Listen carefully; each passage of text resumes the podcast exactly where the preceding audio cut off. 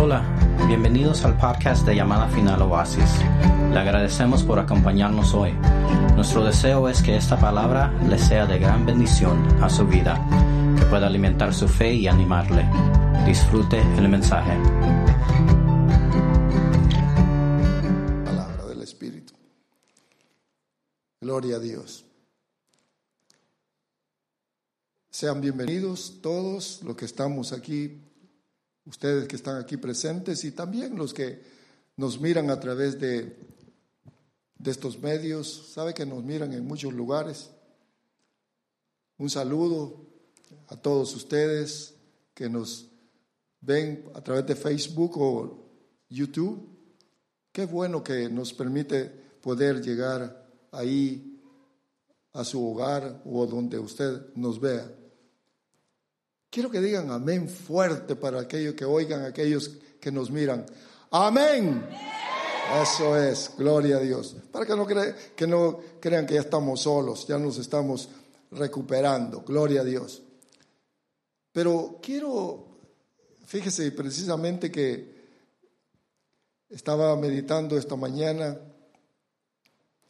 en la palabra y lo que tenía que compartirles. Y estaba reflexionando en mi corazón de mi caminar, de nuestro caminar en Cristo Jesús. Porque debemos de ir evaluando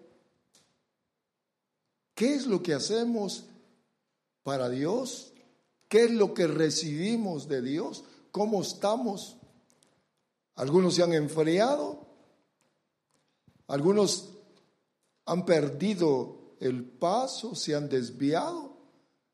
Algunos están temerosos. Por eso que es, es bueno siempre hacer una evaluación, cómo está nuestra vida espiritual, porque de eso depende la actitud o las actividades que vamos a tener constantemente. Eso hace el mundo. Evalúa, mira, dice, ya tenemos tiempo de que no nos emborrachamos y se emborrachan porque hacen su recuento. Pero todos debemos de evaluar nuestro caminar. O sea que quedemos o estemos dormidos, debemos de saber si estamos despiertos. Pero algo que me llamaba la atención es cómo conocemos a Dios, cómo lo conocemos.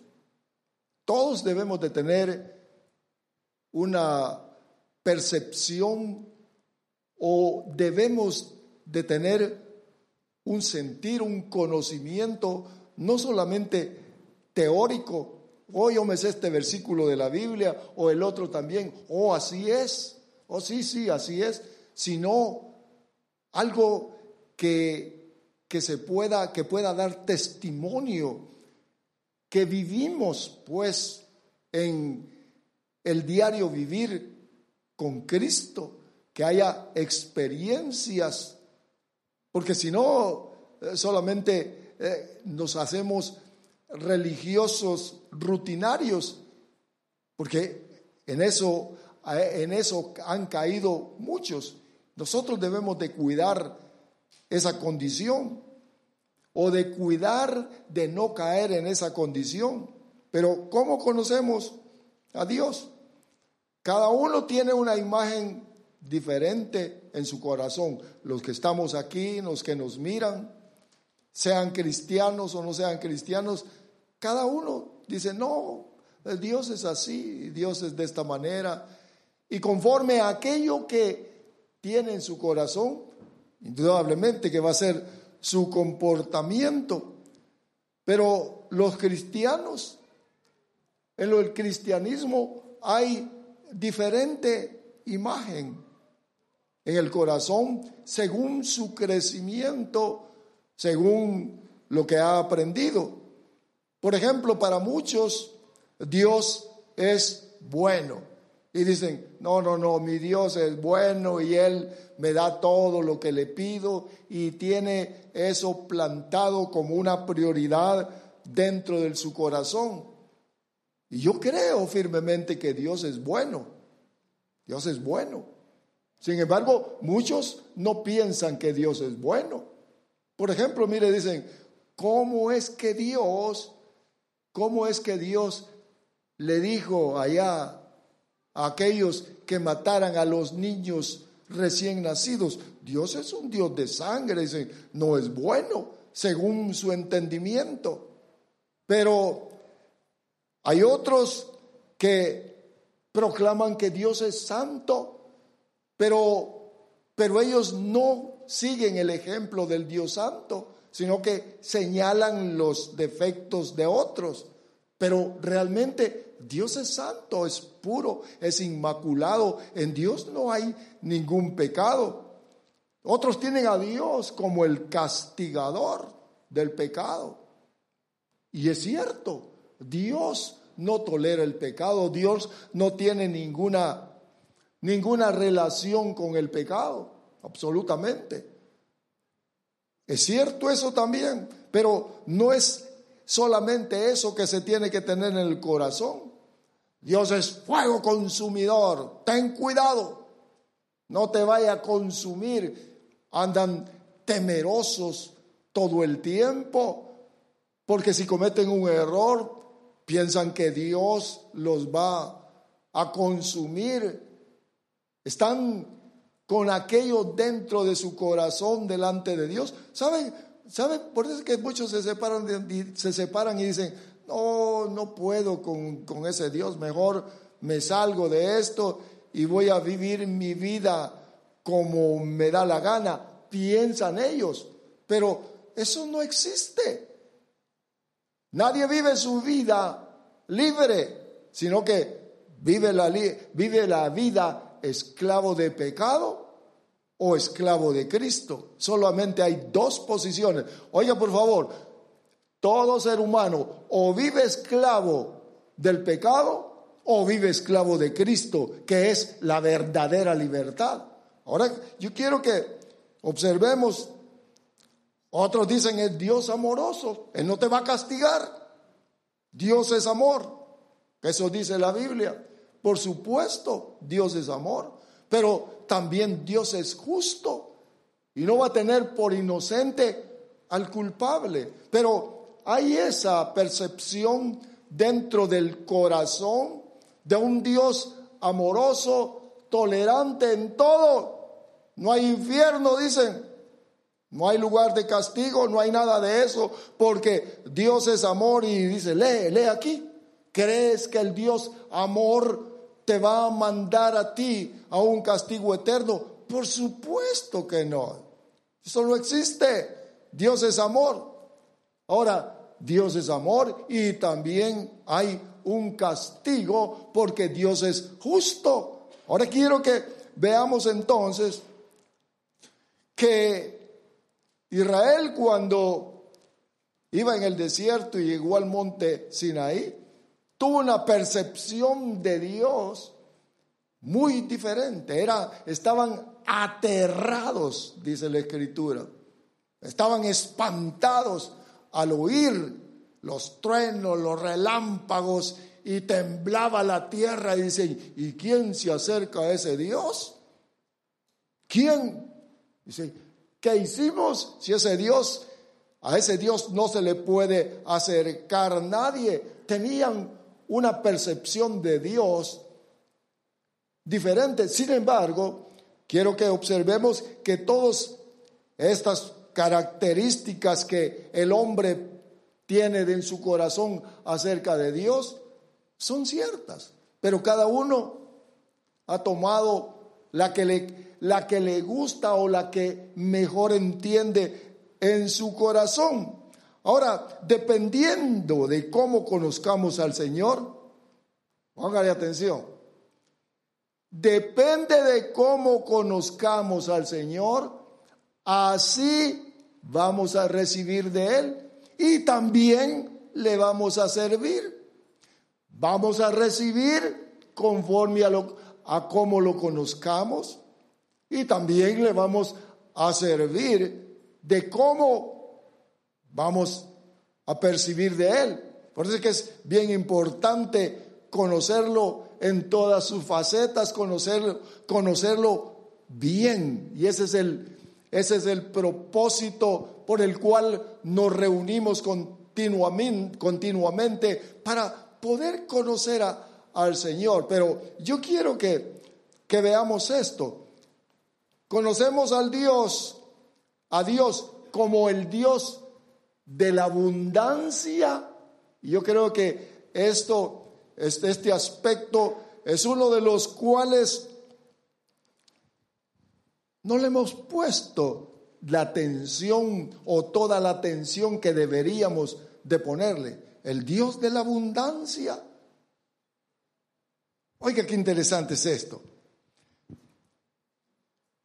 Dios, ¿sabe qué es abundancia? Abundancia es aquello que excede de lo que, de lo que necesitamos. Dios es el, Dios el cual da en abundancia. Oiga, por favor, porque este es el punto que yo quiero que usted lo guarde en su corazón. Porque si no, si no lo percibimos, no podemos avanzar victorioso en este camino y vamos a, oiga lo que le voy a decir, y vamos a sentir un camino de aburrimiento. Mire cuánto, cuánta gente, porque usted tiene que ser, tiene que poner su mente, su corazón, cuando mira a personas que dicen, yo tengo 20 años que recibí al Señor y ahora qué haces? Ay, dice, ¿sabe qué? Prefiero mejor trabajar o prefiero mejor disfrutar con mi familia en el parque los días domingos o en las noches estar con mi familia. ¿Por qué? ¿Por qué no es igual como cuando recibió al Señor y empezó a escuchar de sus promesas, porque ahora no es igual, porque porque no ha podido o no pudo comprender que nuestro Dios es el Dios de la abundancia, de la prosperidad. Yo no quiero hablarle de la prosperidad del cual muchos han, han hablado y, y se refieren a, la, a las riquezas materiales.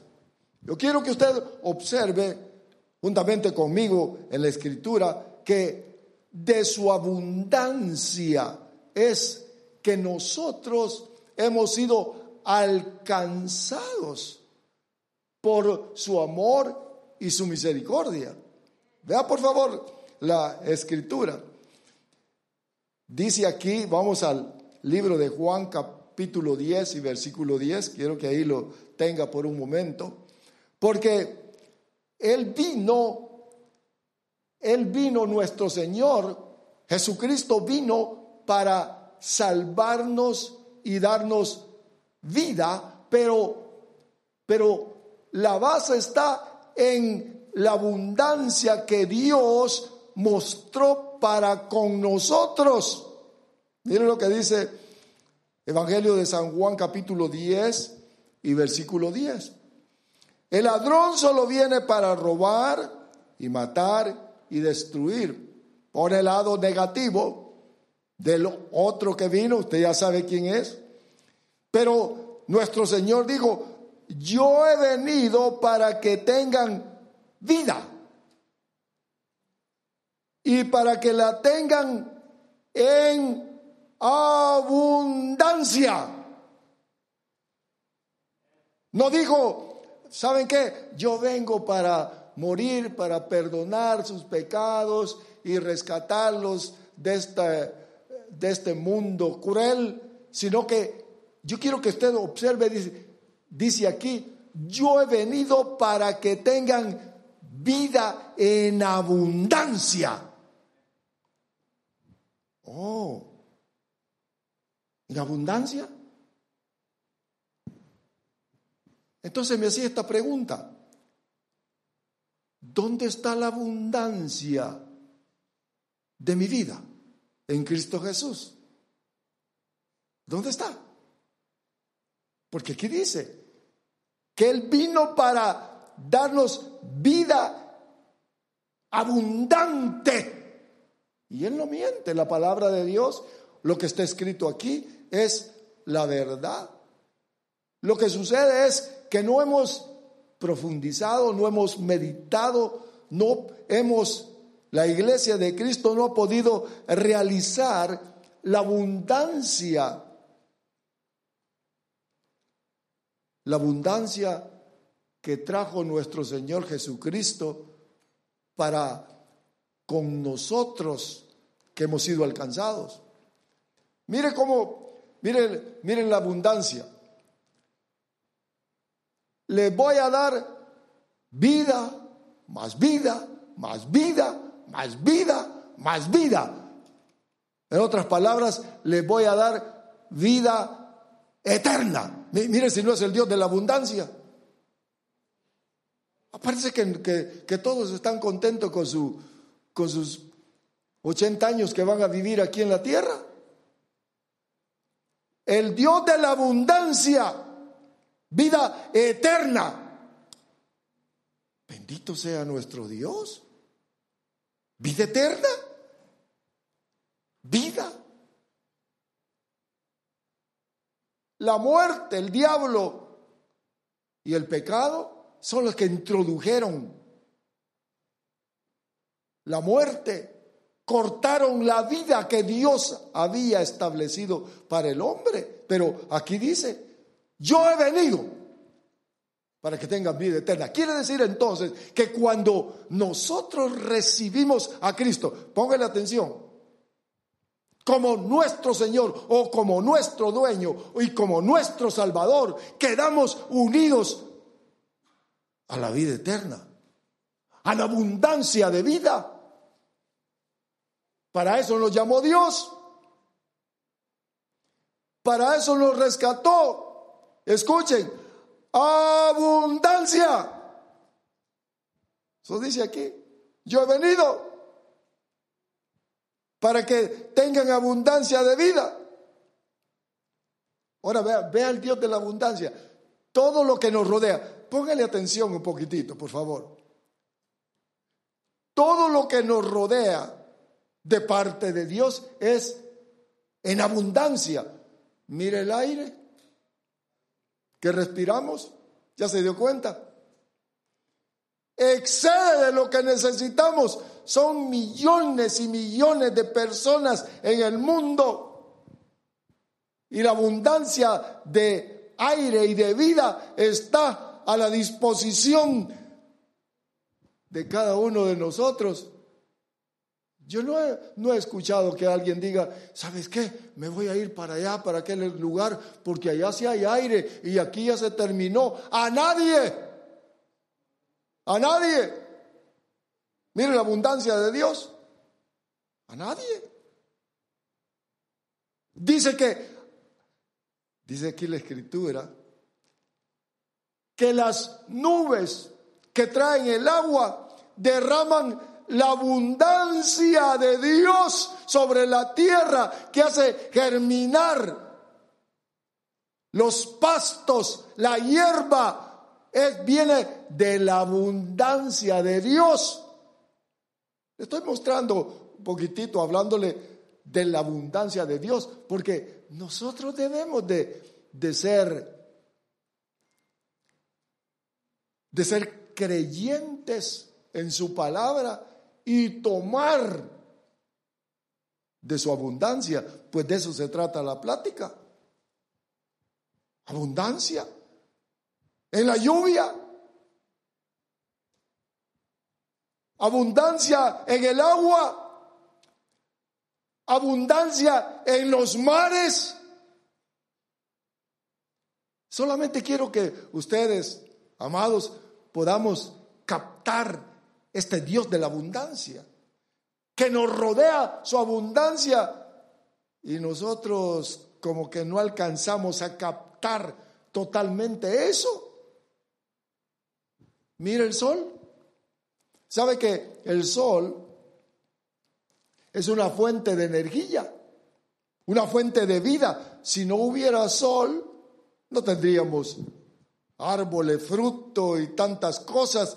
No podrían permanecer sin la luz del sol. Y todos los días tenemos sol, tenemos abundancia de vida que da a toda la tierra sobre buenos y malos, Dios de la abundancia. Mire, que, mire lo que es nuestro Dios. Cuando usted anda en el campo trabajando y se pone su sombrero, mire hacia arriba y diga, gracias papá por el sol, porque por ese sol abundante que das es que todos estos árboles pueden dar fruto. Mira el Dios, mira el Dios cómo es, el Dios de la abundancia. Todo. Los animales. Salmo 50 dice, mío es todos los animales son míos, todas las bestias del campo son mías, dice Dios. Usted lo lee en Salmo 50. Todo es de Dios, absolutamente todo. ¿Se da cuenta qué tan importante es conocer al Dios de la abundancia? Porque somos sus hijos, ¿verdad? Levanten la mano los hijos de Dios. Oiga, oiga, nuestro Dios es el dueño de la tierra, de toda la tierra. De Dios en la tierra. ¿De Él es? Mío es el oro, mío es la plata, dice. ¿De Dios es?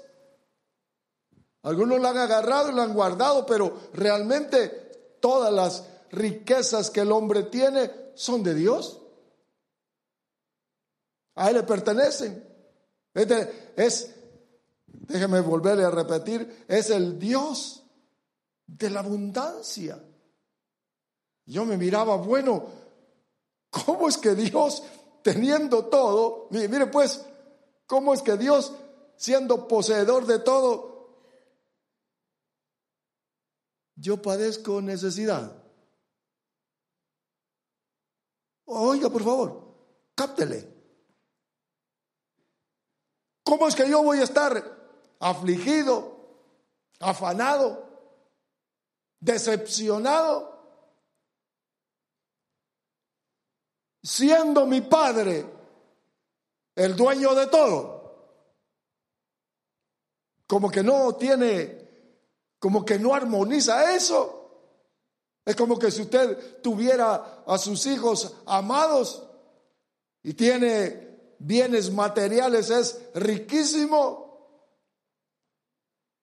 y tiene a sus hijos comiendo mal en su casa y mal vestidos, todos enfermizos. Y usted les diga, ay hijo, cómo los quiero, qué, qué bonitos se ven todos, déjame usar esta palabra mexicana, todos chamagosos. Eso no, no concuerda. No concuerda. No tiene sentido.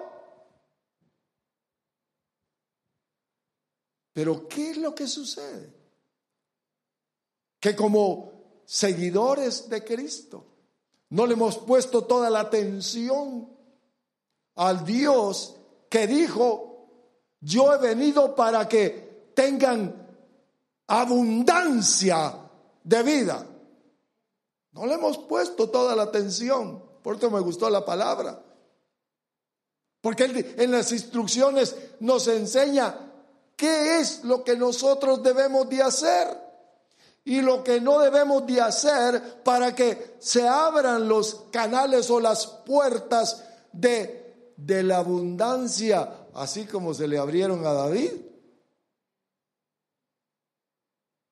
¿Ve por qué la palabra de Dios cambia, transforma el pensamiento? Por eso le puse los ejemplos.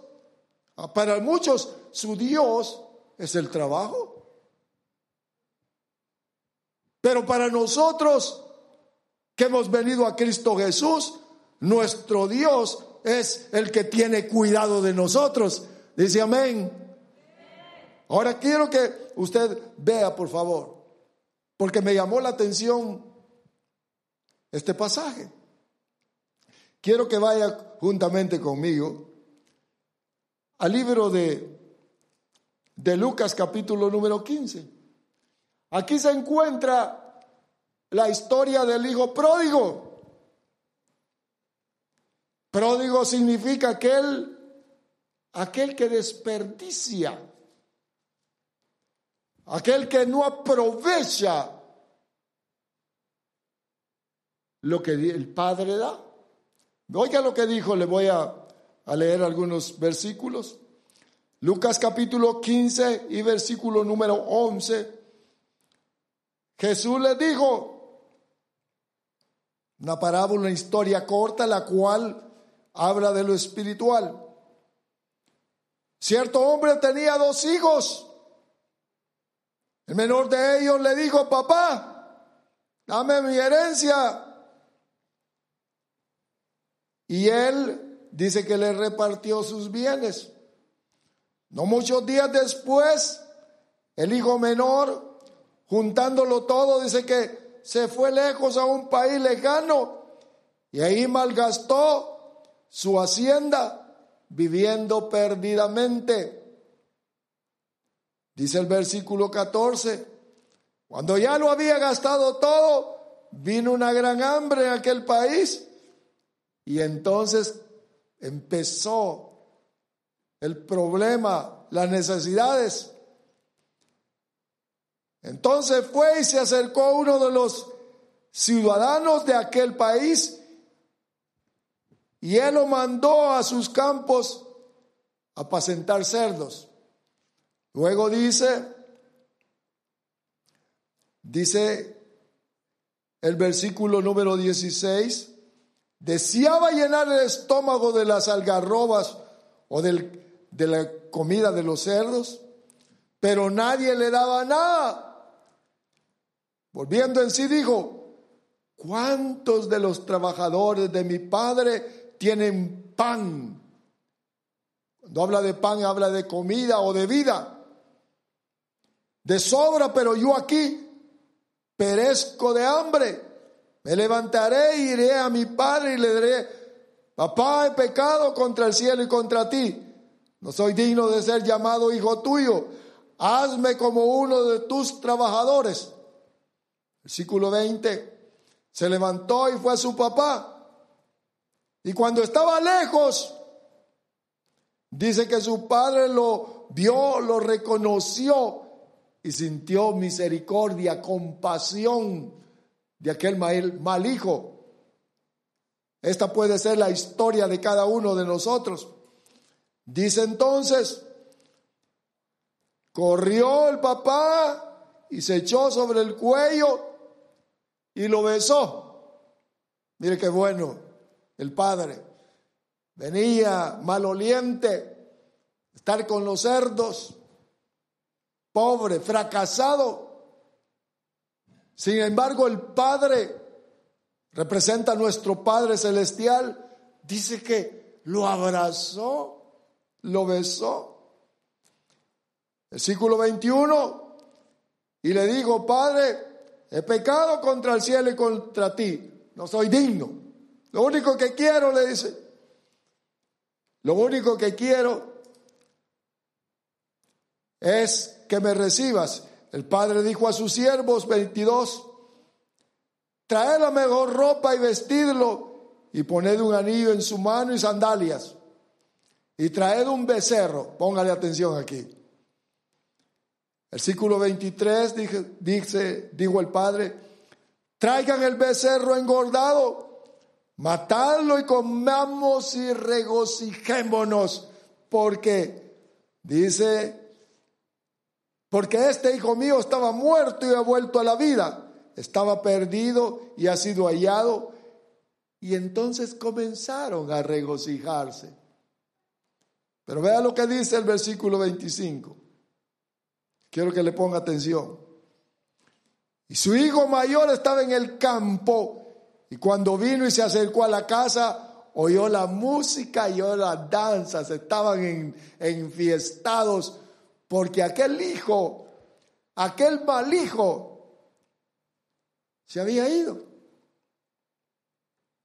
Pero había regresado, fracasado. Pero mire, el, el padre no le dijo, te dije, no le dijo de esta manera, ¿verdad? Como se oye en la actualidad. Te dije que te iba a ir mal y ahora ¿a qué vienes? Y tu dinero que te di, vete. No. Debemos de conocer a nuestro Dios. Lo recogió, lo besó, lo vistieron, pero el punto que yo quiero que usted observe aquí es que se dio cuenta el hijo mayor, había otro hijo en la casa, estaba en el campo, versículo 25, y cuando se acercó a la casa y oyó el fiestón, ay hermanos, mire, y llamando a uno de los criados le preguntó, ¿qué era todo aquello? El versículo 26. Y él le dijo, tu hermanito ha regresado. Versículo 27. Y tu padre le ha matado el becerro engordado porque lo ha recibido sano y salvo. Y entonces dice aquí que el versículo número 28, 28, y el hermano bien contento le dijo, oh, qué bueno que vino mi hermano. Mire, mire lo que dice. Se enojó y no quería entrar. Salió su padre y le rogaba que entrara. Quería entrar. ¿Cómo es posible? ¿Cómo es posible?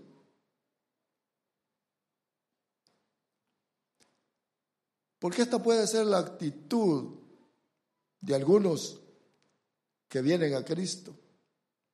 Se enojó. Se enojan cuando miran aquellos que cayeron y se arrepienten. Dice aquí, el padre le decía, pero miren el versículo 29, pero respondiendo él le dijo al padre, mira, por tantos años te he servido y nunca te he desobedecido ninguna orden tuya y sin embargo nunca me has dado un cabrito para comérmelo con los amigos. Mire, mire hermanos amados.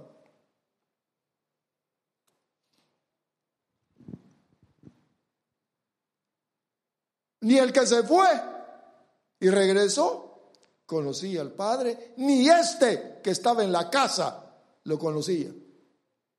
No lo conocía. Por eso yo quiero, amados, que podamos todos percibir en nuestro corazón, que le demos espacio en nuestro corazón al Dios de la abundancia de misericordia, al Dios que da en exceso, pues, y que necesitamos entendimiento. Mire, mire el hijo que estaba en la casa todos los días voy a la iglesia, no te desobedezco en nada, soy camino bien delante de ti.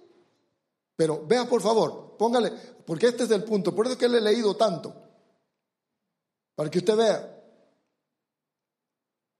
Y le dice aquí, pero cuando, versículo 30, cuando vino este hijo tuyo que ha consumido tus bienes con rameras, mataste para él el becerro engordado.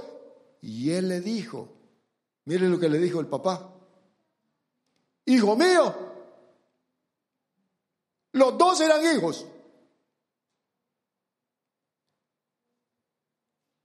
Tú siempre has estado conmigo y todo lo mío es tuyo.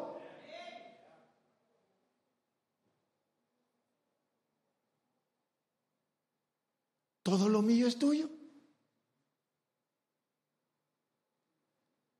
Disculpe esta palabra que le voy a, decir. ¿De qué le servía este hijo ser obediente en todo? Si no había entendido que todo lo de su papá era de él. ¿De qué? ¿Le tenía miedo? No, este es mi papá, no puedo tocar eso. No sabía que la abundancia del Padre era también de Él. Mire qué triste. ¿Sabe que? Oiga, por favor, hermano, ¿sabe que qué desperdicio? Porque eso, eso significa pródigo. Uno lo desperdició en las rameras y otro no lo aprovechó, que significa lo mismo. Lo que no se usa es como si si se desperdiciara porque no se sabe. No sabía que aquello era de él. ¿Sabe, hermanos amados? Que Cristo Jesús vino para darnos, oiga, vida en abundancia. ¿Por qué la desperdiciamos? No, yo sí, sí, que, ¿sabe? No, no, no es. No le hemos puesto atención a las instrucciones. Los dos eran pródigos. Uno porque la usó mal y otro porque la, no la usaba.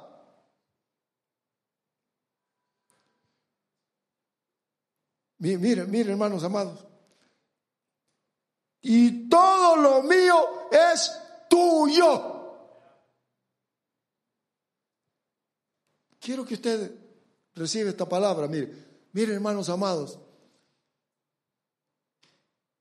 Pidamos a Dios como hijos que somos, porque confesamos que somos hijos, pero no, no, no pedimos nada siendo Él el Dios de la abundancia, siendo nuestro Padre a quien le pertenece absolutamente todo.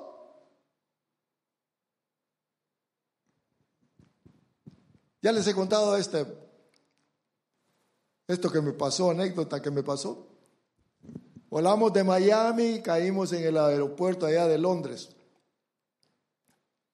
temprano y luego iba a salir el próximo vuelo, iba a salir como a las 4 o 5 de la tarde y llegamos como a las 6 de la mañana. Ya se lo he platicado. Y entonces, como en el avión nos daban de comer, yo llevaba dinero en el bolsillo. Y estaban los restaurantes ahí y todos llegaban pedían su hamburger y comían y, bebían y todo y, salían llenos. Y yo solo estaba viéndome. Y decía, ¿y cómo hago para pedir? ¿Y cómo hago para preguntarle cuánto cuesta? ¿Y cómo hago? Hermanos, mire, mire pues, por favor, póngale atención. Y en esa indecisión de cómo hago, qué hago. Se pasaron las horas y las horas y yo solo veía que llegaba uno, comía, se iba otro, llegaban varios, comían, se iban otros y yo con una gran hambre, con dinero en el bolsillo y no me animaba porque no sabía el idioma y no sabía cómo comunicarme con ellos y ahí estaba indeciso. Ahora sí voy, digo. No, no, no, no, no, no. Oh, hoy sí, hoy sí voy. No, quizás después, despuésito, viendo si alguien tenía cara cara de mexicano o cara de hispano para poder llegar y comprar. Todo el día aguanté hambre hasta que me metí otra vez al avión y entonces dije, ¡ay, si voy a comer! Mire, mire que, ¿sabe? ¿Sabe que así hay mucho cristiano? En la tierra. Sí, eso dice su palabra. Hoy lo voy a hacer. Hoy, sí, es el Dios de abundancia. Él me ama y, y solo lo voy a hacer. Y no hace nada. Es el tiempo de creerle. Es el tiempo de que nosotros miremos aquí y lo digamos, sí, lo hago. Ser dependiente de Dios, del Dios de la abundancia. Amén. No, hermano, yo prefiero trabajar, ¿sabe? Pues trabaje. Ya a veces se va a cansar. Ya cuando llegue a los 65 años va a decir, ah, el pastor tenía razón y, yo nunca le puse atención y ahora me duele aquí, me duele allá, o mejor dicho, ¿dónde no le duele? Pudiendo echar mano del Dios de la abundancia. Pedir y se os dará. Él tiene si tiene aire, si tiene sol, si tiene agua para todo el mundo, no va a tener un poquitito para darnos a cada uno de nosotros. Eso es como aquel dicho que dicen, si, si quitarle a este algo, es como quitarle, hablando de, de lo terrenal, es como quitarle un pelo a un gato. Bueno, Dios no es gato, ¿verdad? En sentido figurado, Dios es poseedor de todo. ¿Sabe qué es lo que sucede? Muchas veces venimos delante de Dios y le decimos, Dios, tú tienes todo. Amén, así es. Yo soy tu hijo. Sí, ¿me das esto? ¿Sabe qué es lo que dice Santiago? Ustedes piden, pero piden mal Oiga, entonces nosotros debemos de aprender a pedir. Porque no hay ninguna duda, ustedes que están presentes y los que nos miran, que Dios es el dueño de todo, es el poseedor de todo y nos quiere compartir porque somos sus hijos. Ahí le dice, mire, le dijo al hijo que estaba obediente en todo. Ay, yo no peco, yo voy para el cielo. Y, hermanos, y le dice al hijo, te lo voy a poner en vocabulario más simple. Le dice el papá, cabezón, que no te has dado cuenta que todo lo mío es tuyo también.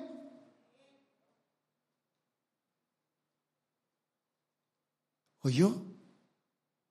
Agustín, su papá es dueño de todo. Usted es su hijo.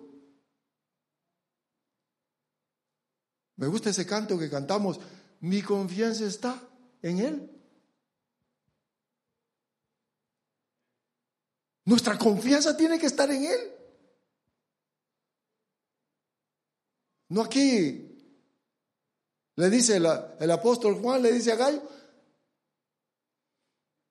quiero que estés prosperado en todo. Y no estoy hablando, hermanos, de, de riquezas materiales. Eso es secundario. Que haya abundancia. Oiga, por favor. Abundancia de paz. ¿Cómo está su paz?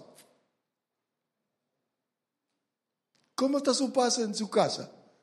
No, pues no llegó ayer, va a decir, ¿verdad? No, la paz. Estimados que nos miran, ¿cómo está su paz? hay abundancia de paz. Eso solamente Dios la da a sus hijos. Mire qué bueno es llegar a la casa, ¿verdad? Y acostarse y descansar sin ninguna preocupación, paz. No como el mundo la da, sino como Cristo la da. Yo creo que muchos de los que nos miran están en urgencia de recibir paz de nuestro Dios, de tomar de la abundancia de paz. ¿Cómo está el gozo? Solo peleando, amargado.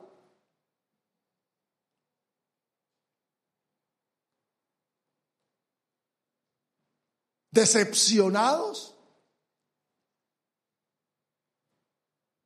Con pensamientos de suicidio. Porque no los quieren. ¿Cómo está el gozo, la alegría? Le dije a mi esposa que nos montamos al carro, ¿sabes qué? Voy contento, contento. No porque hayan, llegado y me echaron 100 mil dólares al, bolsillo. ¡Ay, qué contento! Hoy sí ya la hice. No. ¿Sabe que cuando me dijeron el día, el día jueves que hubo reunión de mujeres y me dijeron, el Señor bautizó con su espíritu algunas mujeres. ¡Qué contento me sentí! Y todavía ni me han dicho nada los que lo recibieron. Estaba más contento yo. Porque sabe que eso es gozo que no proviene de lo material, no proviene de inmigración, no proviene si tiene papeles, si está legal o ilegal, sino que proviene de Dios. Gozo.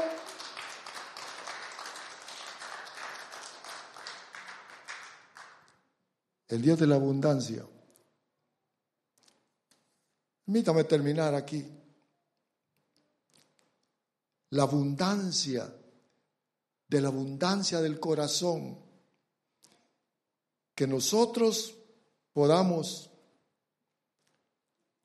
tener allí en nuestro corazón esa abundancia de su palabra, que podamos disfrutar bajo toda situación que Dios, Dios está con nosotros a seguridad. Gracias, Padre. Gracias, Padre, porque estoy bajo tu cuidado. Gracias, Padre, porque me concedes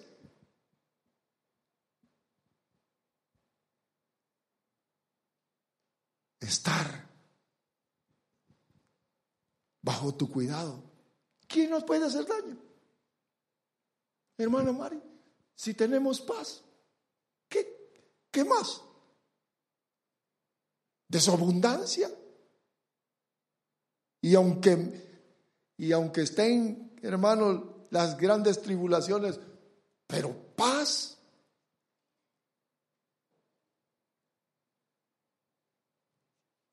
Quiero que usted vea esto, por favor, y termino aquí.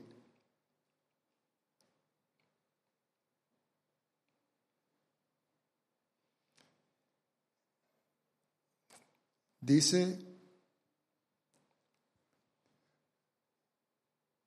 dice este Salmo 5.7, mas yo, por la abundancia de tu misericordia, entraré en tu casa, me postraré en tu santo templo con reverencia. ¿Sabe que nos reunimos cuando entendemos la abundancia de su misericordia sobre nosotros. ¿Cómo? ¿Cómo no vamos a responder a su abundancia. ¿Cómo?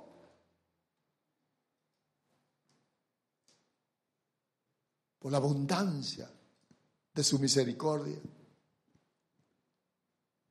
El apóstol Pablo decía, estoy saciado en todo, tengo en abundancia. ¿Te recuerdan de nuestro Señor Jesús? Él no dijo, ah, yo tengo, yo estoy hospedado en el hotel cinco estrellas de allá, de Belén. No dijo nada de eso. Cuando nosotros miramos la vida de nuestro Señor Jesús, Él dijo, no tengo ni dónde recostar mi cabeza. Ahí donde me quede, ahí, porque mí en la tierra se me puedo quedar en cualquier lugar. Debemos de conocer al Dios de la abundancia, de la prosperidad y reposar. El creyente tiene que ser, estar reposado continuamente, deleitarse en Dios.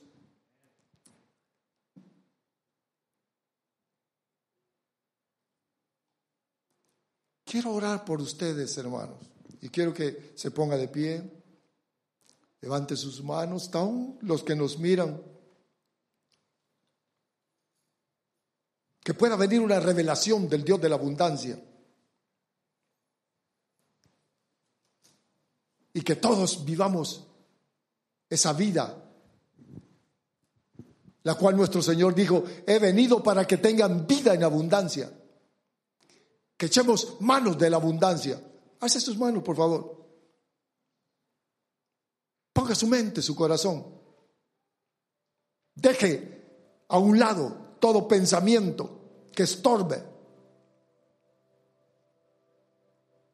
Ponga su mente, su corazón ahí, en una conexión con el Dios que excede todo aquello que nosotros podamos necesitar. Padre, Aquí están nuestras manos levantadas delante de ti. Padre bueno, perdona nuestras faltas, nuestros errores, nuestras negligencias, nuestras rebeliones. Reconocemos, Padre bueno, que tuyo es todo. Tuya es la tierra, tuyo es el universo. Tú eres el Dios de la abundancia. Nosotros somos tus hijos. Padre, yo te ruego en esta hora por cada uno de tus amados que levantamos nuestras manos en señal de dependencia tuya, para que tu Padre puedas revelar a través de tu espíritu en cada uno de nuestros corazones que tú tienes todo lo que nosotros necesitamos y que podemos tomar de ello, que podemos pedir y que tú nos responderás. Levante su mano, Padre. Aquí están nuestros corazones. Deposita esa revelación para que podamos todos ser participantes. Que tomemos de lo tuyo. No como aquel hijo que no sabía, que era ignorante. Padre, que toda ignorancia de los derechos que nos corresponden sea quitada de los corazones, de nuestros corazones. Oiga bien, hermano derechos de abundancia. Padre, glorifícate en cada uno de nosotros y de nuestros amados que también nos miran, para la gloria tuya. También, Padre, ponemos estas peticiones delante de ti. La vida de Petronilo Vázquez, sálvalo, Señor. También infección en la boca de Rodolfo Vázquez. por Felipe y Petra Vera, sí Señor, por William Caal, que Dios obre en su vida y toque su corazón, que el Señor quite toda inflamación de su piel de Antonio de Jesús. Sus manos levantadas, Padre. Aquí están las peticiones, Padre Santo. Dios de la abundancia, que te, te deleitas en perdonar, que te deleitas en sanar, que te deleitas en hacer el bien. Padre, glorifícate, Señor, en cada una de estas peticiones. No mires, Señor, no mires las imperfecciones, sino solamente muestra tu misericordia. Salva, da vida eterna, sana, restaura, para la gloria tuya, Señor, en el nombre de Jesús, para que tu precioso nombre siempre sea exaltado, en el nombre de Jesús. Amén.